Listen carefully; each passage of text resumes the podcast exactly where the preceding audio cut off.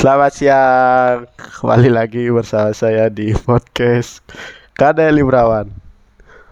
Di episode sebelumnya dijelaskan bagaimana eh, peraturan-peraturan di dalam permainan sepak bola. Kali ini di episode yang ke 12 dilanjutkan dengan peraturan-peraturan yang berlaku di dalam permainan sepak bola. Yang keenam yaitu kartu kuning. Ketika pemain bola melakukan tindakan tertentu, wasit akan memberikan kartu kuning sebagai tanda peringatan. Apabila seorang pemain memperbolehkan dua kartu kuning, wasit akan memberikan kartu merah. Jika mendapatkan kartu merah, pemain itu harus keluar dari pertandingan. Pemain sepak bola akan dihukum dengan kartu kuning jika melakukan hal-hal berikut.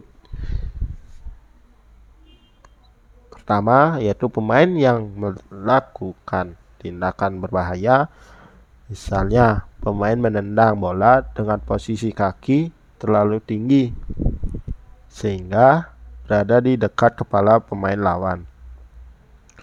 Yang kedua, menjenggal secara ilegal. Tergolong pelanggaran kartu kuning. Contoh, penjaga penjegalan terlarang dilakukan ketika pemain menghadang lawan meskipun dia tidak mungkin bisa merebut bola. Yang ketiga yaitu menjegal atau menjatuhkan kiper di area gawang.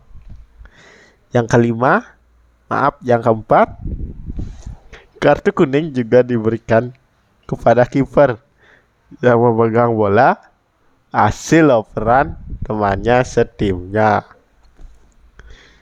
Yang kelima, jika pemain membahayakan kondisi kiper lawan, dia akan memberikan kartu kuning oleh wasit.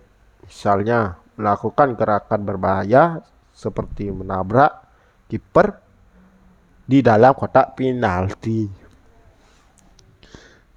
Yang keenam, yaitu kiper melangkah lebih dari empat kali ketika menguasai bola juga akan dikenakan kartu kuning. Yang terakhir, sengaja membuang waktu di sisa waktu pertandingan demi perolehan kemenangan akan dikenakan kartu kuning. Yang selanjutnya itu tendangan bebas atau free kick. Aturan tendangan bebas atau free kick dalam sepak bola terbagi menjadi dua yaitu tendangan bebas berlangsung dan tidak berlangsung. Tendangan bebas langsung merupakan tendangan bebas yang diarahkan langsung ke gawang tanpa menyentuh teman setimnya sebelumnya.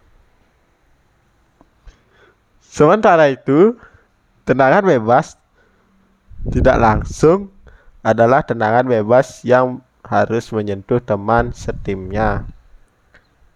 Yang lain baru kemudian ditembakkan ke gawang. Yang selanjutnya yaitu Tendangan sudut.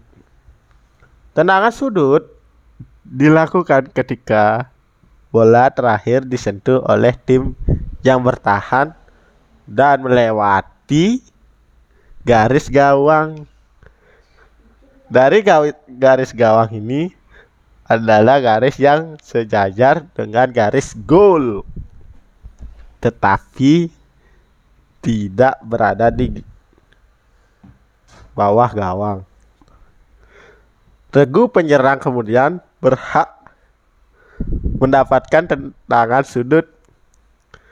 Tendangan ini ditembakkan di sudut lapangan yang paling dekat dengan posisi bola keluar dari lapangan. Sekian dari podcast saya di episode yang ke-12 akan dilanjutkan dengan akan dilanjutkan di episode berikutnya yaitu di episode 13. Sekian dari saya, saya ucapkan terima kasih. Selamat siang, selamat beraktivitas. Dadah.